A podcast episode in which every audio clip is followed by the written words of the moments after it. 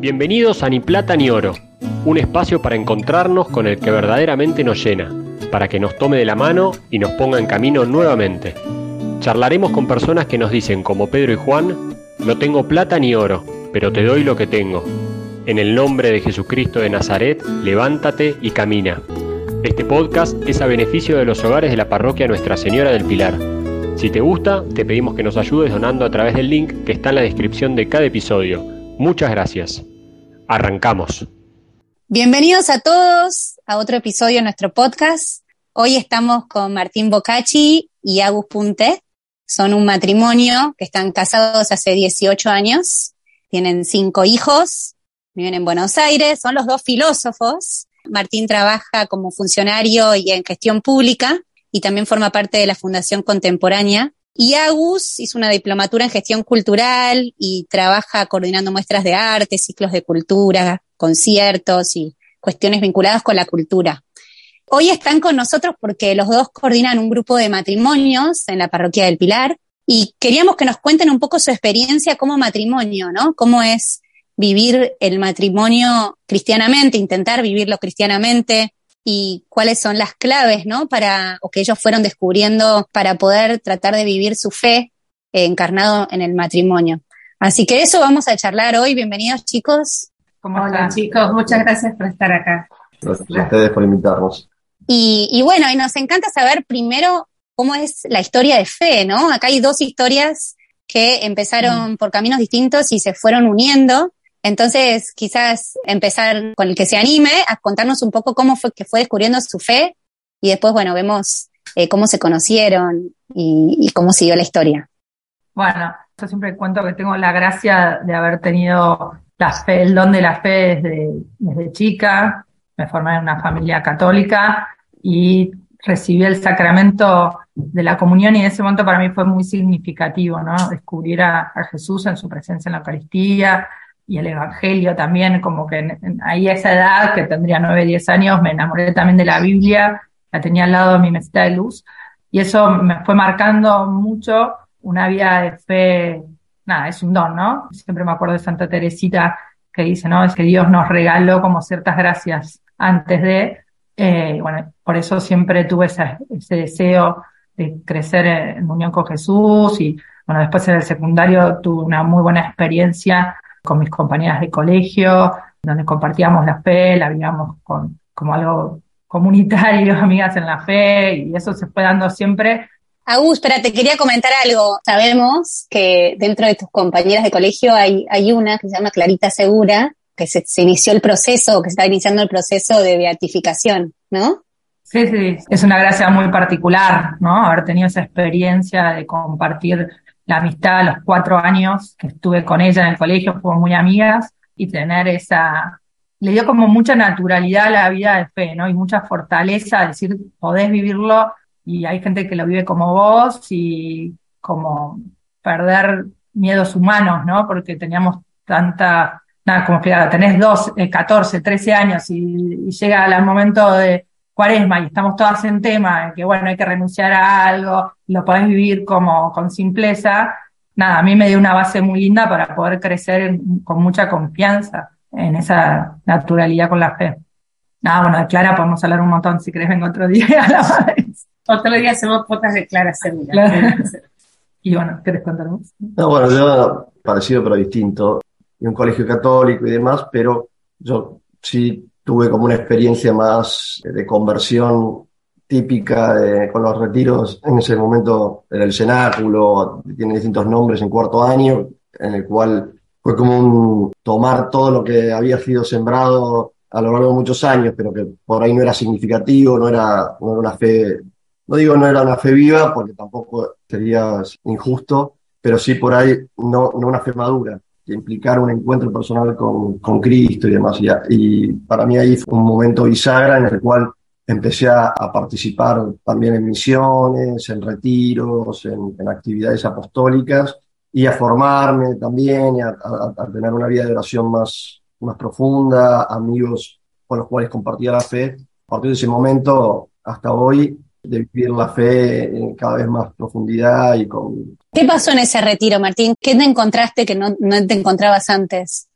La verdad que no, como digo, no, no fue una experiencia que yo dijera, se me corrió el velo y tuve una experiencia mística. Sí, mi testimonio iba más por decir, bueno, acá encontré que todas, todas esas cosas que yo ya sabía o que tenía ciertas experiencias. En el colegio había, por ejemplo, el- el- la comunión de, en, en los segundos recreos. Yo iba a- al recreo de la comunión, iba a misa, pero si se querés, más como que estaba ahí de fondo. ¿no? Y de repente en, en este retiro fue, por un lado, tomar conciencia de una relación personal con Dios, especialmente en ese momento con Jesús, de, de empezar una relación, si se quiere, como, como más, más personal, y al mismo tiempo, puede ser por la edad o por mis, mi forma de ser, implicó también decir, bueno, acá hay un, un camino posible y no es algo para cierto tipo de personas o para, o como que me parecía algo poco atractivo, me pareció realmente muy atractivo, por lo que encontré espiritualmente y también por ver que había otras personas por ahí más grandes que venían a,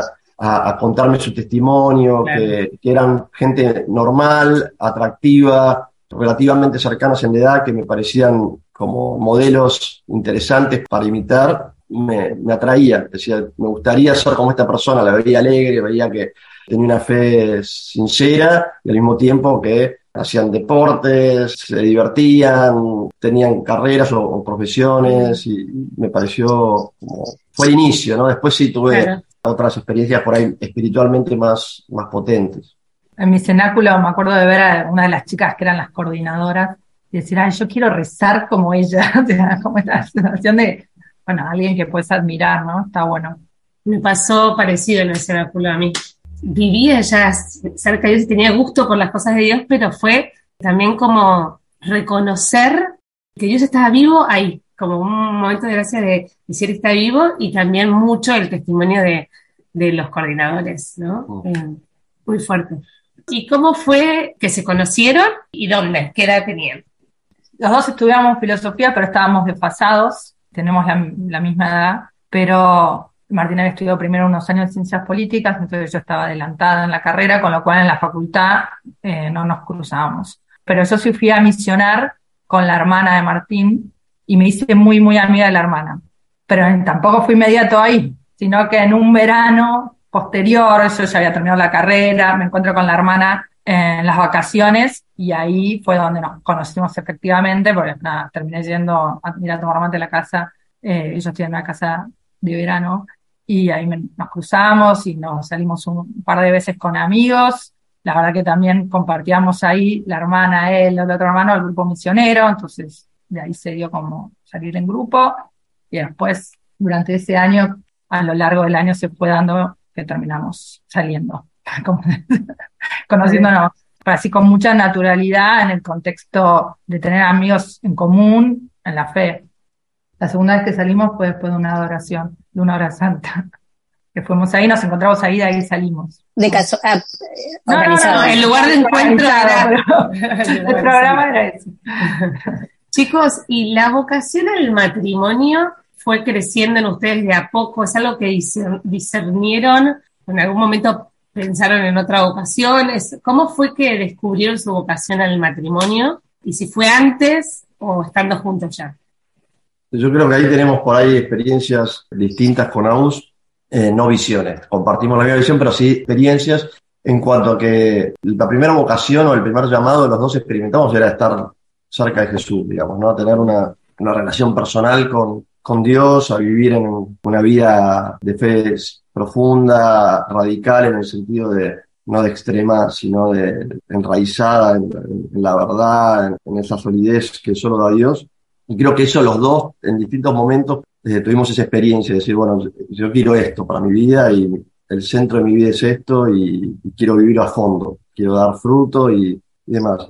Y en mi caso, yo sí, primero tuve esa experiencia, después estuve discerniendo una vocación por ahí sacerdotal o misionera y finalmente vi que no era, después de varios años, vi que era, que era la vocación matrimonial lo mío. Pero en, en ambos casos, para mí fue interesante eso porque, de hecho, cuando, después de ese, de ese discernimiento, la verdad que, que en esa edad también de, de la juventud, adolescencia, primeros años de la universidad, Romano Guardini dice que un libro muy bueno, llama Las edades de la vida, habla de que en la juventud uno tiene una suerte de idealismo, pero que es necesario, ¿no? Porque uno tiene que tomar las grandes decisiones de la vida. Y si uno no tuviese cierto idealismo y cierta inconsciencia, por ahí no tomaría esas decisiones, ¿no? Y que después, con la madurez, uno se va volviendo más práctico y concreto y por ahí pierde ese, ese empuje y esa fuerza, pero al mismo tiempo se hace más consistente. Entonces, me parece muy bueno lo que dice y mm. aparte muy constatable en, la vida de uno y en la vida de otros y en, general. Pero es verdad que en esa edad, yo lo experimentaba muchísimo, tenía esa, esas ganas de, en mi, en, ese, mi momento, nada, yo me imaginaba, no sé, ir a África, cualquier cosa, ¿no? Eh, ser mártir, no sé lo que fuera, como mucho entusiasmo de querer retribuir también de algún modo el amor de Dios y, y compartir con otros y demás.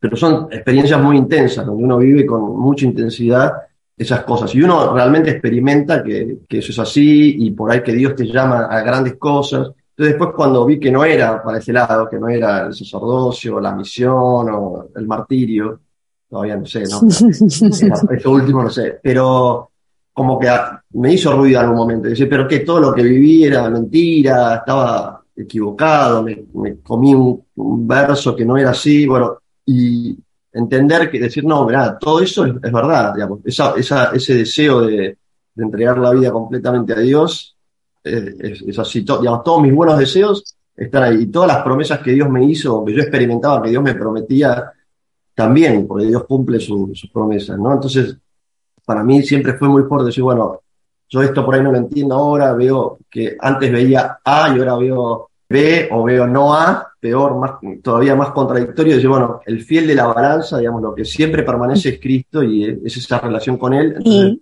Y también, Martín, digamos, esas cosas que dijiste, el entregarme todo a Cristo, el, viste, el darme todo, el, eso también lo, se puede hacer en el matrimonio, o sea, como que en realidad el llamado era el mismo, solo que en otro lugar.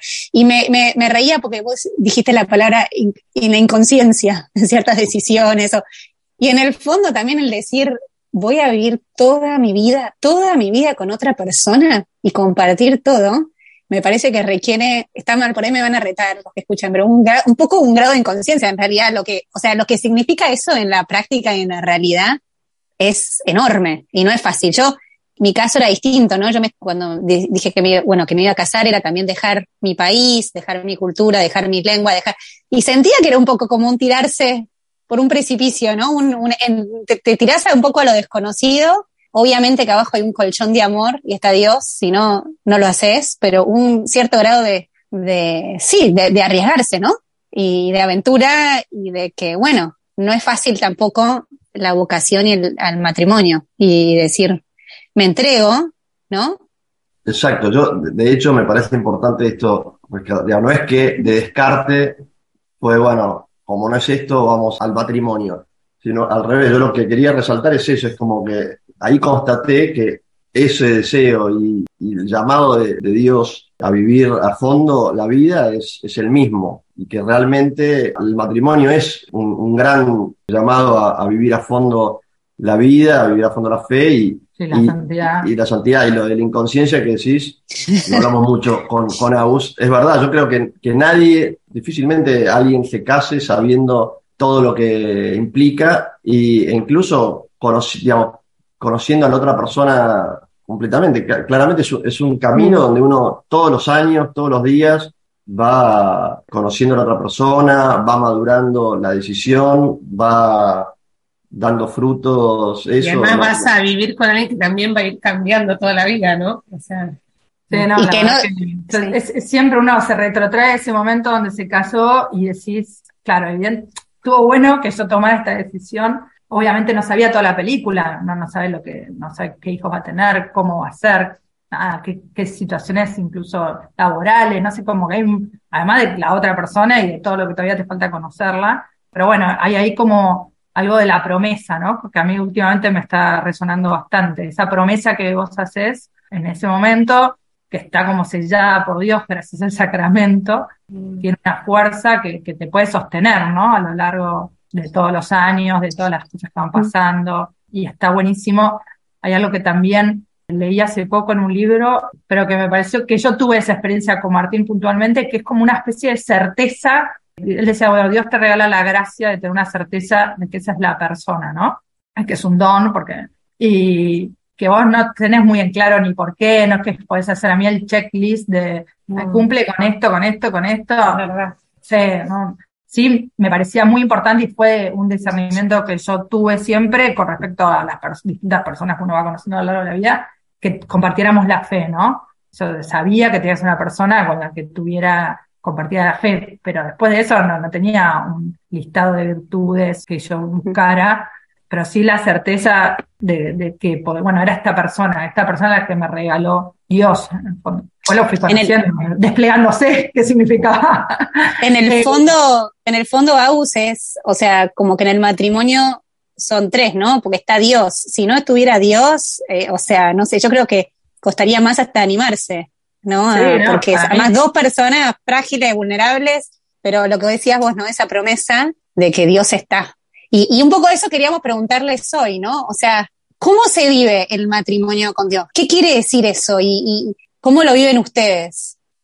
Bueno, yo un poco como que mi historia con la vocación, que ahí porque va, todo se va como escalonando, creo que cualquier persona se tiene que preguntar un poco, porque tiene una vida de fe, ¿para qué te llama Dios, no? Como ir a hacer ese discernimiento. Y en mi experiencia fue como muy concreta que Dios me fue llamando, mostrando que quería que viviera la- el matrimonio y la vocación del matrimonio como un camino de santidad puntual, ¿no? como que ahí y tratar de ir, incluso antes de conocerlo a Martín, ¿no? Discerní, ¿cómo se llama? Discerní que lo tenía que seguir a Jesús en la vocación matrimonial, en la formación de una familia. Fueron distintas experiencias, signos. Fui a misionar, dije, la verdad que más que misionando me siento en mi casa como en el lugar donde tengo que vivir este camino con Jesús. Pues eso iba tomando como cada vez más claridad de qué iba a significar hasta que de hecho lo conocí a Martín y también fue muy claro para mí que era la persona. Además, desde chica me acuerdo que la maestra de catequesis en el secundario nos decía que teníamos que rezarle a San José por nuestro futuro esposo. Y yo iba a misa los viernes a la tarde, en general, y decía, bueno, que se porte bien todo el fin de semana.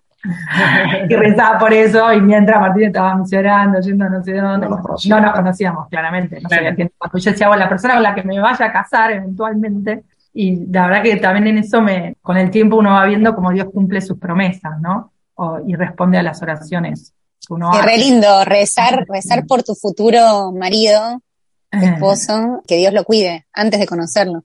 Sí, como que para mí fue, eso me lo había, como me lo había propuesto, lo había dicho en alguna charla, alguna cosa, la, eh, la catequista que nos acompañaba en la formación, y, y a mí me quedó, y, y me gusta ver para atrás y decir, bueno, la verdad que yo rezaba, iba los viernes, que era como empezaba el fin de semana, y pedía especialmente por su santidad en ese momento, y, y nada, después tuve como la gracia de verlo, eso cumplido.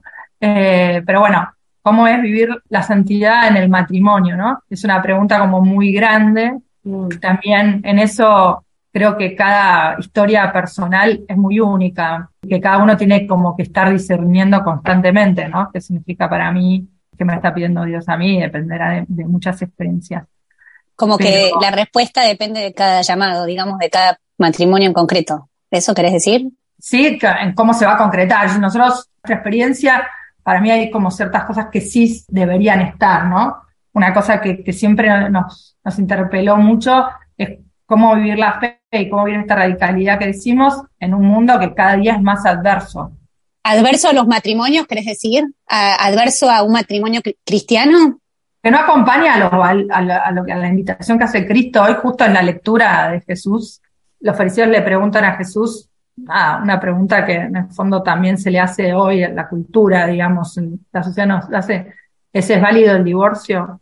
Y ahí Jesús le contesta, bueno, vayamos al principio, ¿no? Al plan de Dios antes del pecado. Pero bueno, esta interpelación que le hacen los fariseos a Jesús, me parece que resuena, nos resuena en todo el tiempo, recibimos estos mensajes donde dice, bueno, para, no es posible, no es posible estar casado para toda la vida, no es posible vivir todas las enseñanzas que tiene la iglesia para una familia cristiana, nos hace dudar, como que hay un, un tema de duda, ¿no? Podremos transmitir, sí, de sospecha, por ahí hay algo, no vamos a ser felices, no vamos a ser auténticos, eh, le podremos transmitir la fe a nuestros hijos. nada, nosotros, yo cuando empecé a tener hijos, dije, bueno, yo ya sé que creo, pero podrés fielmente en un mundo que todo el día le está diciendo con megáfonos en la puerta o en el celular a mi hijo que los valores que yo sé que, que son buenos, que a mí me hicieron feliz, digamos, realmente vivo una plenitud hoy y se los podré transmitir porque el mensaje es el opuesto y es muy fuerte de la manera en que ese mensaje se escucha. Eh, la publicidad es en, todos lados. Sí. Y lo ves que lo, lo, absorben porque está en todos lados. Sí. Recuerdo haber hablado con un sacerdote en un retiro y que me da miedo esto, ¿viste? Como, cómo, cómo va a ser, mis chicos todavía serán chicos. Y él me dijo, bueno, la verdad es que el mensaje del encuentro con Cristo es muy luminoso y ese tiene que ser el mensaje que los chicos reciban, porque la verdad que el otro es oscuro. Entonces, pero bueno, es, es algo que nos cuestionó siempre mucho, ¿no? Cómo vivir nosotros, ser fieles en un mundo que te propone otras cosas y que te tienta también a veces, ¿no? Yo siempre digo, ¿cuáles son los mensajes? Y escapate cuando se pone duro, eh, difícil, interpelarlo al otro y exigirle todo el tiempo que cumpla con ciertos estándares, cómo te organizás varón y mujer, no sé, cuáles son los roles, no sé, hay un montón de cosas que están como muy cuestionadas y, y hacen difícil el discernimiento en el día a día, ¿no? ¿Sabes qué, Au? Yo pensaba, estaba pensando hoy, ¿no? Que también hay algunos que son, algunos son como muy obvios, que te das cuenta, ¿no? O sea, escapate cuando las cosas se ponen difíciles, como que te das cuenta de que no es, que está mal, pero hay otros que son como mensajes muy engañosos en los que caemos todos. Por ejemplo, el, bueno, que tenés que estar bien, el de tomarte tu tiempo. Bueno, como que no estoy diciendo que eso esté mal, pero como que te hacen olvidarte un poco también de eh, esa palabra que es la, la, entrega. La entrega para mí es una palabra clave en el matrimonio de, de a veces pensar primero en los hijos, pensar en el matrimonio, pensar en la casa, como que en realidad me parece te me dirán que, el matrimonio también es una invitación a la entrega y no en pensar en uno mismo primero. Y ese es como uno de los mensajes, por lo menos que a mí más me cuesta del mundo, ¿no? Sí, es como el mundo te invita todo el tiempo a la autorreferencialidad, digamos.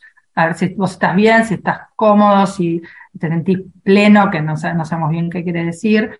Y la verdad es que compartir es incómodo. Tener hijos es incómodo. te desafía, te, pero al revés es como que la entrega es lo que en el fondo planifica, ¿no? Que eso es una de las cosas que para mí como que voy cada vez madurando más.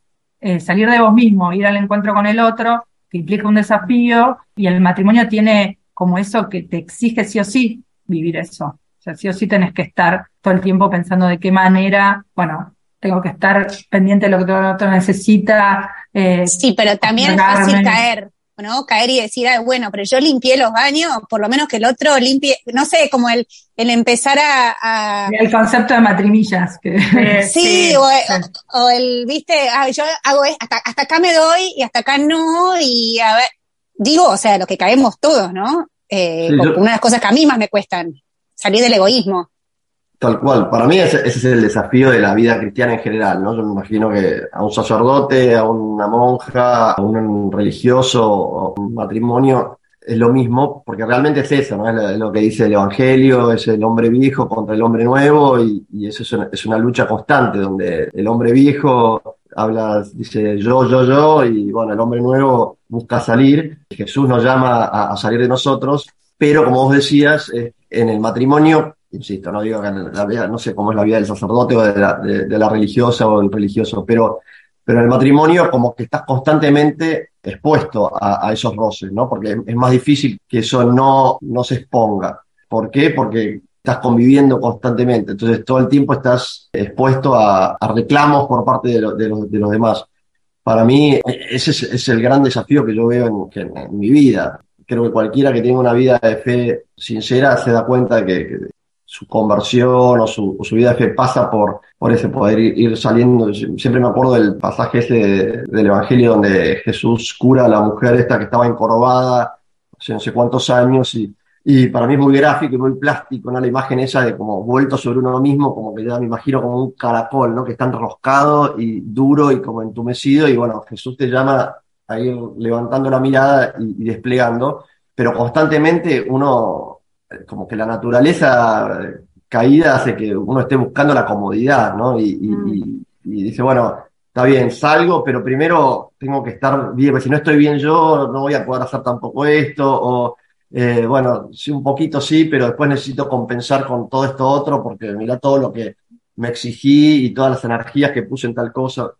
Entonces, para mí en, en nuestro matrimonio, yo lo he vivido un montón con Agustina y con, con los chicos, que son muy demandantes la realidad de tener chicos, esa sensación de que che, esto no, muy a contrapelo, que no, no, no quiero esto, porque la verdad que no tengo tiempo para mí, no, no, me, no, me, no puedo encontrar un lugar como Y la verdad que parte de la, de la vida del matrimonio es ir aceptando que la santidad pasa por ahí, ¿no? Que pasa por abrazar esas cosas y que Dios las pone, digamos, Dios te pone en esas situaciones para que vos puedas justamente salir de vos mismo y que puedas encontrar en, en esas experiencias una, incluso una sanación, porque yo creo que es sanador salir de, de enrosco, como la, la, mujer esta, ¿no?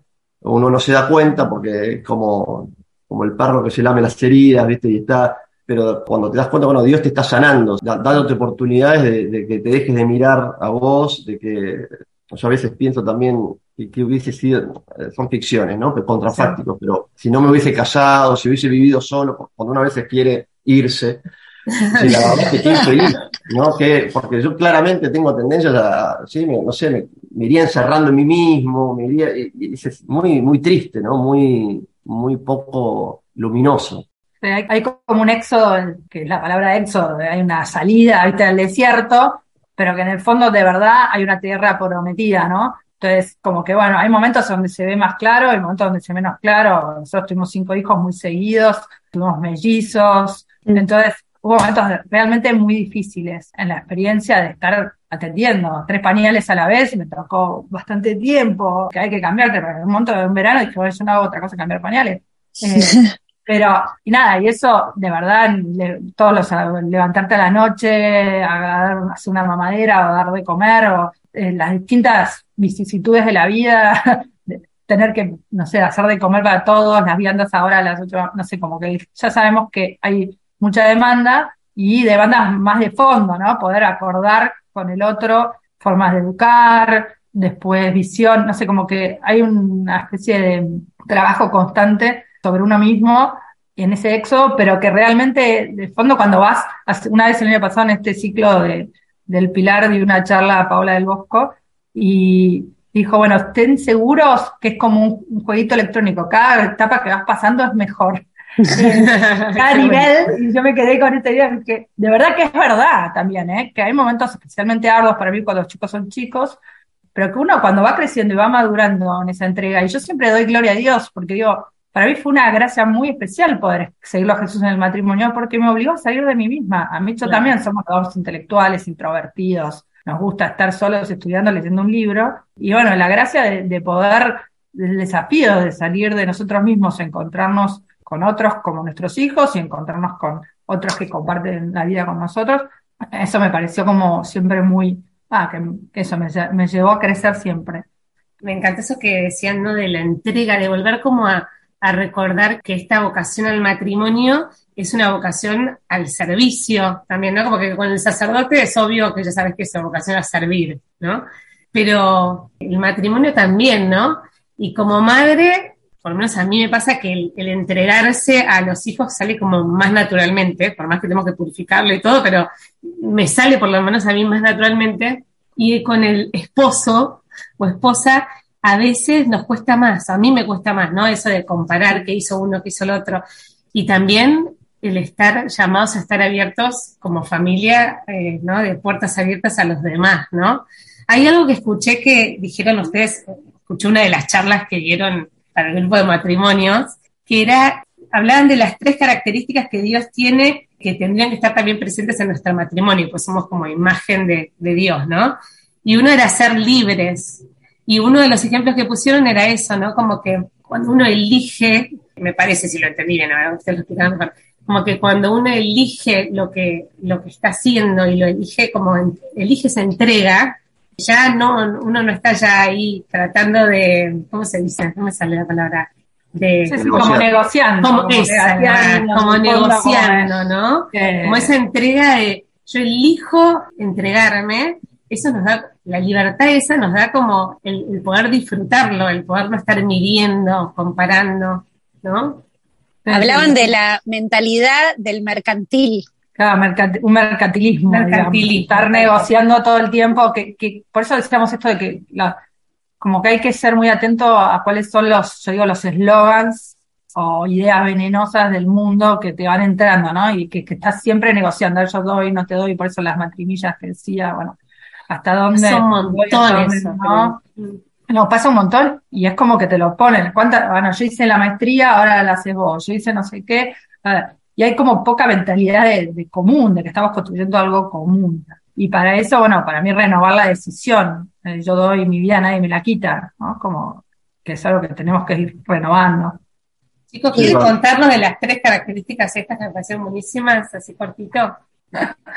Eh, ahí ¿De dónde viene, no? Me cuesta como decir, bueno, a ver, ¿de dónde viene la idea? Claro, ¿de dónde viene? Porque en realidad, hoy, hoy, en el comentario de la, de la, lectura esta de hoy, cuando en, justo leamos en el Evangelio del Día, la lectura de Mateo 19, Benedicto, citando en verdad Juan Pablo II, dice, bueno, en la unidad del varón y la mujer se hace de manera más plena presente la imagen de Dios, ¿no? Si el hombre es creado imagen y semejanza de Dios, creado como varón y mujer, para hacer esa presencia y esa imagen de Dios en el medio del mundo, ¿no? Cuando lo hace en el paraíso es como que él deja su huella, la deja en toda la creación, pero particularmente dejan ese signo, ese sacramento, pues es su presencia de manera sensible en el medio de la creación, en varón y la mujer llamados a la unidad, a ser uno. Que bueno, nada, hay que como detenerse en eso y volverlo a pensar porque, bueno, para mí es imponente esa idea, esa realidad. Pero ahí te lleva preguntando, bueno, ¿cómo, si tenemos que hacer esa presencia del amor de Dios en el mundo? Y yo creo que hoy realmente son modelos de verdad que vos puedas ver y decir, ah, pará, esto que decíamos al principio, yo quiero ser como, para el corazón de los más jóvenes es importante, que vean que es posible y el, vale la pena. que vale la pena. Nada, justo ayer hablamos que había menos vocaciones consagradas a monjas, y digo, mira, yo la verdad es que nunca vi una monja en mi vida, o sea, no me formé conociendo y teniendo experiencias de monjas en mi cotidianidad. Entonces era difícil que pudiera haber una como modelo. Bueno, la verdad que lo mismo pasa, si no hay modelos, si no hay familias que vivan a plenitud este mensaje, si no hay matrimonios que estén dispuestos a entregarlo todo por Cristo, y bueno, va a ser difícil que venga alguien y lo pueda ver y decir, ah, yo quiero eso para mí. Como decía el cura que te dijo vos, ¿no? Como que es un mensaje luminoso si uno lo vive ese amor brilla. No pasa tanto por, por eso, por las exigencias o los deberes o cumplir con, sino porque realmente hay, algo que uno ve que es una piedra preciosa. Mm. Eh, pero bueno, es como yo me, me, preguntaba y lo, leí, digamos, cómo es el amor de Dios y, decía, bueno, estas son las características del amor de Dios, que son las que estamos invitados a vivir nosotros, y que se ven en el consentimiento matrimonial, que es Dios es fiel, su palabra permanece para siempre, Dios es uno, ¿no? Que nos vean a vos, Jesús dice el Padre que nos vean y que somos uno y sean unos como nosotros, no es la cita literal, pero que quieran ser uno como nosotros. Y, nada, Dios se, entrega libremente en la cruz, ¿no? Jesús dice, yo doy mi me la quita, ¿no? Y esas tres características son un poco las que estamos llamados a vivir en el matrimonio. No hay amor más grande que dar la vida por los amigos, ¿no? Que en realidad es también lo que hacen los esposos todos los días dentro de un matrimonio, o deberíamos, deberíamos. Y hablábamos con Tere de ese Dios es fiel. ¿Cómo viven la fidelidad ustedes? Porque uno piensa rápido en matrimonio, la fidelidad de no engañar al esposo con otro, no irse con otro, pero ¿qué es para ustedes ser fiel en el matrimonio? Hoy hablábamos un poquito a la mañana de esto en cuanto a que parte de lo loco del matrimonio es eso, vos estás comprometiéndote para toda tu vida a vivir con otra persona, con todo lo que eso implica, no solo a, vivir, a convivir, a, tener que ir caminando juntos, sino que además es, estás comprometiendo a, conformar una familia, ¿no? un matrimonio, es algo nuevo, algo distinto. Entonces, elegir cada día a Agustina o Agustina que me elija a mí, también es ser parte de lo que el amor de Dios tiene pensado para cada uno. Trato de explicarme. Cuando yo acepto y, tomo conciencia de que Agustina realmente me, ama y que ese amor permanece eh, en, el tiempo y va creciendo y, que es incondicional, esa incondicionalidad del amor, de la fidelidad, que es difícil de aceptar porque al principio estamos todos rotos, ¿no? Entonces es difícil aceptar que uno es, digno de ser amado, que hay algo bueno en uno que, que merece, más que merece que eso, que es digno de ser amado. Hay una bondad en uno y, y el otro te ama, no porque no entienda, porque está confundido, porque eh, no ve la realidad, sino que te, ama en esas cosas también, en esa persona herida. Te habla del, amor de Dios, de la incondicionalidad del amor de Dios también, que te ama como sos. Y entonces para mí parte de, lo que quiere decir la fidelidad en el matrimonio es también ser para el otro el signo de, esa incondicionalidad del amor de Dios y de, de esa permanencia, de esa estabilidad en lo que uno da y en lo que uno recibe es impresionante también, porque es decir, bueno, es esa roca, que bueno, la, la roca, única roca final es, Dios, ¿no? La, la, solidez que te da el amor de Dios, el amor del Padre, pero que se expresa claramente de, una, de un modo particular y muy, muy humano, de lo más humano que hay, ¿no? De, en, el, abrazo entre nosotros, en, en el cariño, en, en la cotidiano, eh, bueno, es experimentar e-, esa solidez de, bueno, sobre esto puedo construir. Para mí, obviamente implica todo lo demás también, ¿no? y hay muchas cosas reprácticas que vos decís, bueno, no es solo ser infieles, irte con otra persona, sino que hay infinitas posibilidades de infidelidad, incluso lo que hablábamos recién, en, uno mismo. Para mí la, principal fuente de infidelidad es esa, eh, es cuando uno se busca uno mismo y no al otro. Entonces, bueno, estoy me reservo este tiempo para mí, canalizo mis tensiones con esta cosa, o esto es una evasión, ¿no? Como una, donde uno tiene distintos canales donde puede evadirse, y bueno, hay formas de evadirse más más sanas y otras menos, unas más pecaminosas, otras que por ahí no son pecado, pero bueno, me quedo más con la parte positiva, lo que sí es, ¿no? Que yo creo que es eso, es, esa incondicionalidad, esa solidez, es esa roca que bueno, todos anhelamos. Hace poco en una charla que dimos, otra que no les llegué a pasar, eh, pero que fue la última de este ciclo de ocho charlas, es la de sexualidad, eh, y ahí yo pensaba en esto de, bueno, alguien en algún momento se hizo esa promesa de fidelidad, de la cual en el sacramento se consolida se, como, eh, cuando en el acto sexual, ¿no? Es como la promesa se consuma, la promesa está ahí, ¿no? Pero es una promesa, ese ser uno. Pero hubo e, ese día, agarraste todos los días de tu vida que estaban por venir y se los entregaste a esa persona. Y es algo para mí muy fuerte y es una confirmación, ¿no? Lo confirma Martín, saber que yo agarré todo mi futuro y lo deposité en él. Pero bueno, mantener ese corazón fiel, para mí es como estar siempre donde está tu corazón que puede estar, en, podría estar demasiado derramado sobre tus hijos o, de, o en la profesión, en el trabajo, incluso en el, algún deporte o en un grupo de amigos, pero no sé, como dónde están, vos dónde estás poniendo tu corazón y tu cabeza, ¿no? Ese es como tendría que ser lo que te interpele para saber si estás siendo fiel. Una cosa que, que me parecía que estaba bueno, que vos preguntaste, Tere, creo, antes, cómo hacer para hacer un matrimonio cristiano o vivir la santidad del matrimonio, para, mí mi experiencia es que es muy importante preguntarse eso y tratar de, de, poner los medios, ¿no? Claro, empezar por preguntárselo, digamos. Sí, pero de verdad, porque si no, no es, Dios te da la gracia en el sacramento, claramente, eso no depende de nosotros, Dios la da a todos, pero bueno, nosotros tenemos que, ir desplegando esa, y ir tomando ese tesoro de gracia lo que necesitamos, porque realmente a veces es, difícil, ¿no? Entonces, si uno no, se plantea eso, entonces para mí, digamos... Hay que ser intencional, que es la palabra que, que le digo ahora, que digo, está en mala para intencional. Bueno, pero hay que ser intencional. y, yo escuché, mm. perdón, que yo escuchaba en una de sus charlas que se hablaba de eso, de la gracia, ¿no? Que todavía tanto no hablamos, ¿no? De, de lo importante que es la gracia en el matrimonio, cómo, cómo llenarnos de esa gracia, pero que estaba el tema de que nos corresponde a nosotros colaborar con esa gracia. O sea, recibimos la gracia, pero eh, secundar entonces, bueno, quizás preguntarles esto, ¿no? ¿Cómo? En realidad tengo dos preguntas. Una respecto de la gracia, ¿no? ¿Cómo llenarnos de esa gracia y secundar, colaborar con esa gracia? Y la otra pregunta también es respecto de la oración, ¿no? Y, yo pensaba que hay muchos matrimonios, quizás algunos los que nos están escuchando, donde quizás una de las personas, uno de los esposos reza un montón y quizás el otro no, ¿entendés? Quizás por ahí no están en la misma sintonía, en que los dos, o no sé si en la misma sintonía, en la mismo grado de amistad con Jesús, si se puede igual vivir el matrimonio así o si hay que rezar juntos y, cómo es su experiencia en eso. Perdón, les tiré así bomba de muchas preguntas, No, pero no. bueno. Es, bu- es buenísimo y es, es fundamental. A eso le sumaría también como algo importante mencionar después el tema de la, co- la comunidad. Pero yendo a- de lleno a esto de la, lo de la gracia, como decía, digamos, Dios en, el sacramento nos da la, gracia, que es lo mismo que con cualquier sacramento, ¿no? La- el bautismo, la confesión, la, confirmación, la, comunión.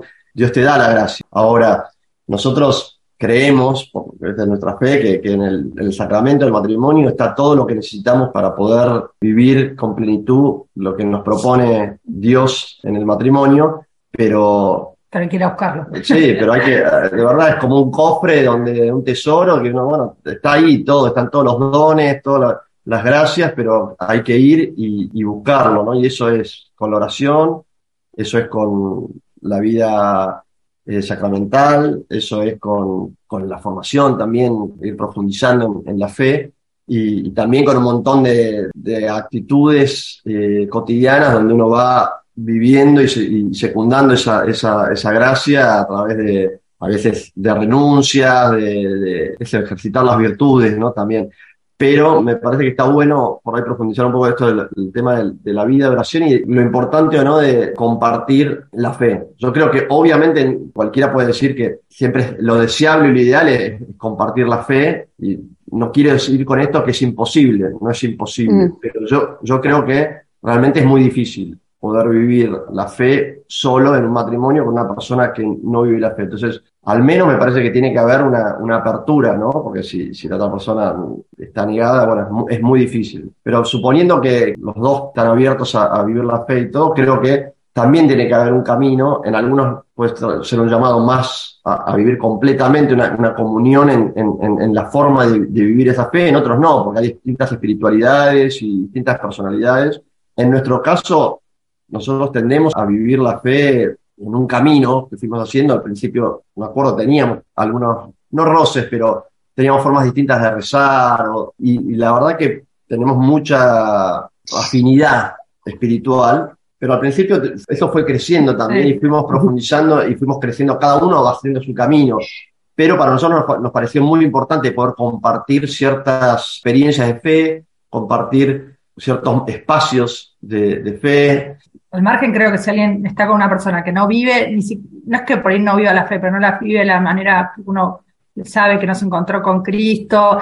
Yo creo que hay que rezar, ¿no? La intercesión es muy importante y si vos ves que tu esposa o esposo no está, vos rezás y yo creo que Dios da esos frutos, ¿no? Y lo por ahí lo ves en 10, 5 años o 15 o no sé, pero, pero uno tiene que rezar muy fuerte por el otro, eh, porque ahí hay una conexión eh, sacramental que va a tener mucho más frutos y mucho más inmediato de lo que uno esperaría. Agus, perdón, o sea, pi- pienso, ¿no? Y por ahí no sé si está bien lo voy a decir o no, pero es como que hay una oración, como que hay una parte de espiritualidad que es como individual de cada uno y después una que puede ser en conjunto. Sí, Entonces, o sea, quizás el llamado al matrimonio también es a crecer en unidad, en que, que las dos cosas estén unidas, si se puede. Para mí sí, ¿no? eh, eh, sería como, yo en esta experiencia que tuve de discernimiento bastante puntual sobre la vocación matrimonial, me acuerdo de estar pensando, bueno, en el fondo tendría que ser como un pequeño monasterio, una familia, donde hubiera una espiritualidad común, ¿no? No solo una afectividad común, sino también vivir la forma de acercarse a Jesús eh, de una manera que hubiera empatía entre los dos. Pero bueno, eso yo creo que es una gracia que hay que pedir. Nosotros la tuvimos, somos muy parecidos, los dos somos bastante intelectuales, compartimos el gusto por la teología, por decirlo de alguna manera, por aprender sobre Jesús, por la formación. Entonces escuchamos podcast juntos, eh, leemos, igual- nos lo comentamos. Agus, Eh, en el monasterio también hay como momentos de, los monjes tienen momentos de oración Sí, personal y momentos comunitarios, ¿no? Creo que, que toda una fe firme se, se consolida en, en la oración personal. O sea, vos tenés que tener tu vínculo personal con Jesús, bueno, y eso eh, va, bueno, a redundar en el vínculo de los dos juntos con Jesús, ¿no? Sí, cada uno va- va- también tiene sus tiempos Sí, y sus momentos, de- de- momentos. de- espirituales y demás. La oración de ustedes, así en familia, ¿cómo es? ¿Juntos, sobre todo, o en familia con sus hijos? No, Ah. tenemos momentos juntos, solo matrimonial y, y familiar. obviamente eso también va cambiando con la edad de los chicos, ¿no? Y cómo... Yo en eso decía, cada uno, cada matrimonio tiene que pensar su modo de rezar personal, matrimonial y familiar dependiendo de la situación vital en la que está, ¿no? Que cambia un montón con la edad de los chicos y con otras cosas como pensar laboral, ¿viste? Nada. Nosotros hoy, ponele con los chicos, tenemos ciertas, ciertas rutinas de, de, oración que nos gustan y que un momento en el día que, que es significativo es hacemos una oración de la noche, todos juntos nos sentamos en el living y, hacemos una oración con todos los chicos, que a veces sale bárbaro, a veces sale pésimo y terminamos a, a las patadas y bueno, no rezamos nada.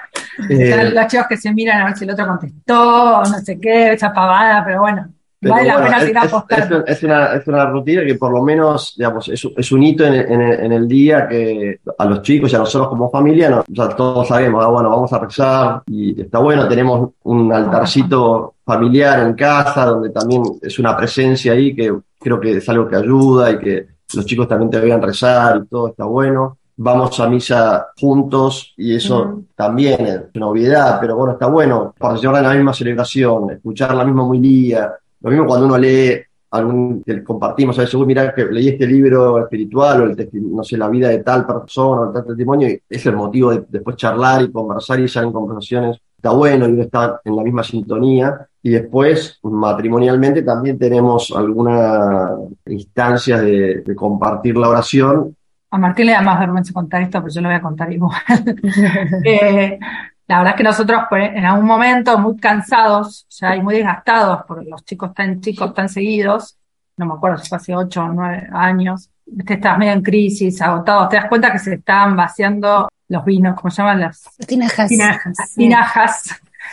Y bueno, nos preguntamos qué hacer y surgió en ese momento dijimos, bueno, vayamos los viernes, que es un día para mí especial, ¿no? Es el día que recordamos la muerte de Jesús en la cruz, vayamos a misa, hagamos un rato de adoración juntos en el Pilar, que era la iglesia donde nos habíamos casado, y después vayamos a desayunar. ¿Viste? Que típico consejo que te dicen es, tengan un tiempo para estar, salir, no sé qué. Y bueno, la verdad que lo empezamos a hacer. Nos costó entrar en ritmo, porque además laboralmente a veces se complica, Martín cambiaba de trabajo y había que, bueno, volver a comprometerse con sí. eso, pero logramos tener mucha habitualidad. Eso, y con el tiempo vas viendo los frutos, ¿no? Que va teniendo esa fidelidad. De hecho, bueno, adorábamos juntos, pero no necesariamente en ese momento compartíamos. En realidad después íbamos a tomar un café y hablábamos de lo que venía el fin de semana, de la agenda, o hablábamos de lo que habíamos rezado, hablamos, lo seguimos haciendo. Para nosotros fue muy puntual, tenía que ver con nuestra historia, venimos de una formación donde la adoración eucarística es muy importante y central. Creo que Dios responde no inmediatamente, uno no ve las gracias inmediatamente, pero sí ve los frutos con el tiempo. Y creo que también, hablando de esto, para los chicos, ver que uno reza y es feliz, es como que, dice, ah, bueno, acá hay algo, tengo que ir a ver, a ver qué hay. Que a ellos les resulta, son mis padres, otras personas en quien más confío, y esto les resulta. Eh, y nada, para mí eso está bueno. Y otra cosa que para nosotros fue fundamental en nuestra historia matrimonial es el tema de la comunidad. Cuando estábamos recién casados, siempre habíamos compartido distintos grupos de oración, incluso como novios, y cada uno en particular con un grupo de amigas, las de amigos. Cuando estábamos casados hace un año, estábamos cumpliendo un año casados, un amigo, nos, eh, seminarista en ese momento, nos propuso armar algo, les propuso a los varones armar algo y nosotras las mujeres dijimos, no, ya estamos casados, ya somos varios, que sea mixto. Y empezó a formarse un grupo de matrimonios, donde compartíamos un domingo al, al mes, una misa, un momento de formación y un momento de adoración. Eso se fue cambiando con los años, porque ya hace 17 años, pero si no, después en algún momento ya todos los chicos eran como medio chicos y nadie llegaba a comprometerse tanto una vez al mes. Entonces, bueno, rebuscámoslo a lo mínimo, pero lo más importante que nosotros podemos hacer, que no podemos dar misa. Entonces, ah, este sacerdote, este seminarista se ordenó y se fue de misión, o sea que lo perdimos. Dijimos, bueno, hagamos adoración. Entonces empezamos a juntar a adorar como matrimonios y se fue sumando gente que nos conocía, que por ahí compartíamos, bueno, se fue armando un espíritu tan común que mandamos los chicos a los mismos colegios, entonces nuestros hijos son compañeros de clase, somos todos padrinos unos de otros. Eh, y bueno, la verdad que es un don muy grande para nosotros esta comunidad. seguimos haciendo una adoración mensual, donde nos juntamos solo los matrimonios a adorar. Y nada, bueno, esa para mí es como nada, una clave muy importante en el mundo, esto que decíamos al principio. Para ayudarse. Adversos que uno recibe, como tener la, la certeza de que tenés un grupo de personas que viven como vos, los chicos viven con mucha naturalidad, porque no son los únicos, son los amigos que viven esto y que los conocen desde chiquititos, entonces le da, es, pasan a ser a sus amigos de toda la vida. No, no siempre es fácil encontrar una comunidad y, y a veces se puede, a veces no, pero sí creo que es importante tener algún, algún lugar, alguna, algún otro. Hoy también con, con todos los medios que uno tiene, hay, incluso hay, hay uno siente comunidad con gente que, que esté en otro lado, pero que como es muy hostil, como decíamos, como, volviendo al principio, ¿no? el mundo no solo no es cristiano hoy, sino que muchas cosas es anticristiano, ¿no? y a veces se, se, se, hace muy cuesta arriba, ¿no? Y uno siente que, que, la ola es demasiado grande y que, que no, no podés. Claro. Entonces, el, el, tener un apoyo. El sí. factor, sí, el, primero ver, ver que otros están en la misma ya te, ya te da una, una uno se siente más acompañado. Además de que efectivamente puede haber apoyos concretos de, reales, ¿no? ¿no? No, solo el apoyo moral de decir, bueno, somos, no estoy solo, sino que, bueno, che, le puedes preguntar a alguien cómo vivimos esto, o puedes mm. eh, pedir ayuda. Y creo que, que, hoy la iglesia va un poco hacia ese camino, ¿no? donde necesitamos comunidades que celebremos la fe juntos, de, de formarnos también, una, una, una comunidad que, que, se forma en la fe, entonces, como esto que hacemos en, en, la parroquia del Pilar, desde los cursos de, para matrimonios, que no es, no es algo académico, ¿no? sino que es alimentar mm. el, el alma. Después una comunidad también que, que comparte la fe, entonces sentirnos okay. eso, parte de, de, de, de, donde podemos hablar, como hablamos ahora con ustedes, ¿no? que, que, que, que, podemos entendernos y que por ahí en, en, otros lados sentimos como que somos medio extraterrestres y que no, no, no encontramos una vía de comunicación efectiva y también una comunidad que proclama la fe, ¿no? Y que anuncia, y creo que eso también a uno lo fortalece, ¿no? Poder tener instancias donde con, juntos con otros también eh, comparte la fe hacia afuera. Quizás la última pregunta de todos, eh, por eso era una muy difícil, que es pedirles cinco palabras que serían como importantes dentro de un matrimonio cristiano. Padre, Hijo y Espíritu Santo. Gracia, comunidad, fidelidad, fidelidad, entrega. Cinco. Certeza. Falta una. A mí, como que no sé si la palabra es certeza, ¿no? Pero, o por ahí confianza, pero estar seguro, ¿no? Como volver a esa idea de, bueno, hubo un don en el momento que yo elegí a esta persona, entonces hay que volver a eso, a esa seguridad, a esa certeza, esa, ese momento entrega, porque la salida de uno mismo es indefectible y es el único camino. La gracia, porque solo lo podemos hacer en el Espíritu Santo, o sea, realmente es un desafío muy grande, eh, pero vale la pena. Esto lo, cuento al final de una charla, pero la primera vez que di una de estas charlas era la lectura de eh, estar en, caminando por el desierto eh, y los judíos y decide Moisés mandar a un grupo que estaban, estaban llegando a la, estaban llegando a la tierra prometida y dice, bueno, adelántense, vayan a ver qué hay, es ahí. Y ellos van y miran y dicen, no, es espectacular, es verde, es fértil, está buenísimo, para ahí unos gigantes, no vamos a poder. Quedémonos acá volvamos para atrás. Y nada, ese día que leí esa lectura dije, bueno, hay que confiar, hay que, si Dios te dice que esa es la tierra prometida, ah, es fértil, hay que animarse, no hay que tenerle miedo a los gigantes, ¿no? Por eso quise, esto es certeza, seguridad o confianza, no sé, busquemos una palabra mejor, pero no tener miedo, ¿no? Como dice Juan Pablo II todo el tiempo, no tengan miedo, pues vale la pena. Pero, y yo agrego una que es abrazo, porque Sol me dijo antes de la charla que le había gustado algo que vos contaste, Aus. Sí, en esto que decíamos, bueno, de que mm. la vocación al matrimonio es ser eh, la presencia de Dios en el mundo, este signo, ícono mm. eh, de Dios. Y es nada, si vos pensás en ese momento de la creación, es el, lo que Dios quiso, ¿no? Del hombre y de la mujer, que unidos pudieran ser su presencia amorosa en el medio de la creación. No me acuerdo bien a, a hacia dónde venía el cuento, pero sí me pasó un día que una de mis hijas se me acercó y me preguntó, mamá, ¿vos qué harías si pudieras verlo a Jesús? Entonces, mientras yo pensaba un poco la respuesta correcta, ella me dice, bueno, yo lo abrazaría. Mm. Y como no lo puedo abrazar, vengo y te abrazo a vos después de la comunión. Y yo me quedé ahí pensando, Tipo, bueno, y me recordé que ella muchas veces después de comulgar venía y me abrazaba fuerte. Y ahí dije, bueno, qué especial esto y qué importante es poder estar también para recibir ese abrazo y darlo, ¿no? Que también es esa es nuestra vocación, es ser esa presencia de Jesús, pero tenemos que saberlo y tenemos que estar disponibles para, porque te puede pasar que un hijo venga a abrazarte y vos decís, bueno, yo estoy rezando ahora, es mi momento, no tengo, pero poder estar ahí disponible y recibir ese abrazo y darle a ella ese abrazo, y que es la, para ella era puntual, era, bueno, quiero encontrarme con Jesús, voy y te abrazo a vos.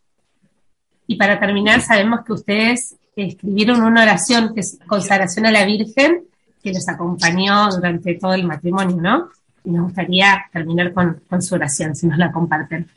Virgen María, Reina y Madre nuestra, queremos consagrarte en nuestras vidas y esta familia que el Señor ha bendecido.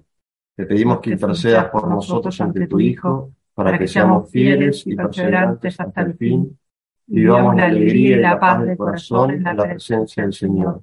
Que vivamos siempre bajo tu manto y protección, alabando al Señor por nuestras vidas. Amén.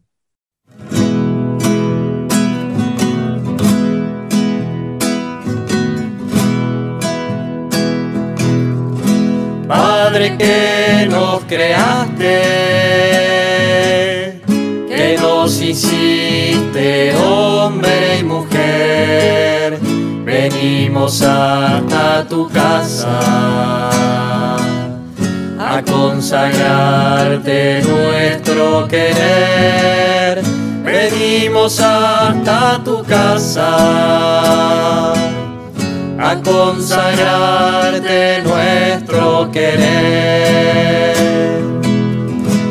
Un día nos conocimos y fue muy Sentimos las manos nuevas,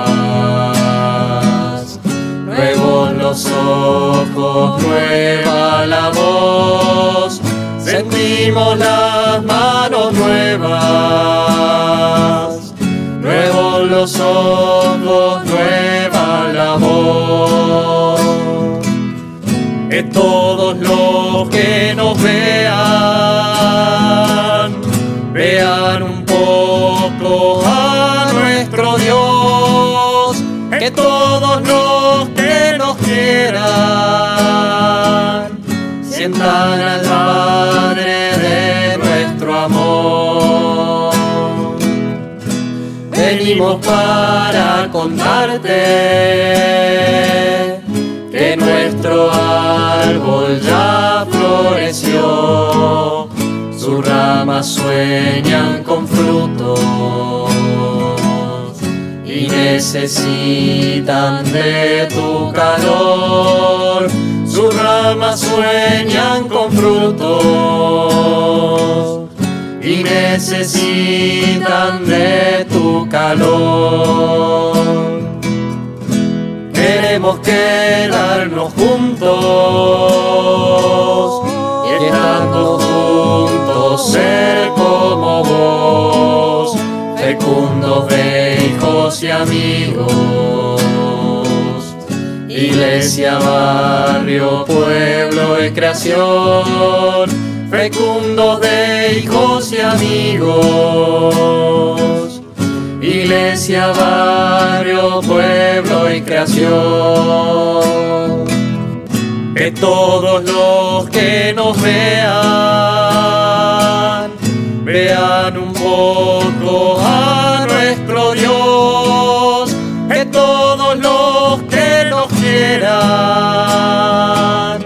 sientan al Padre de nuestro amor que todos los que nos vean, vean un poco a nuestro Dios, que todos los que nos quieran, sientan al Padre de.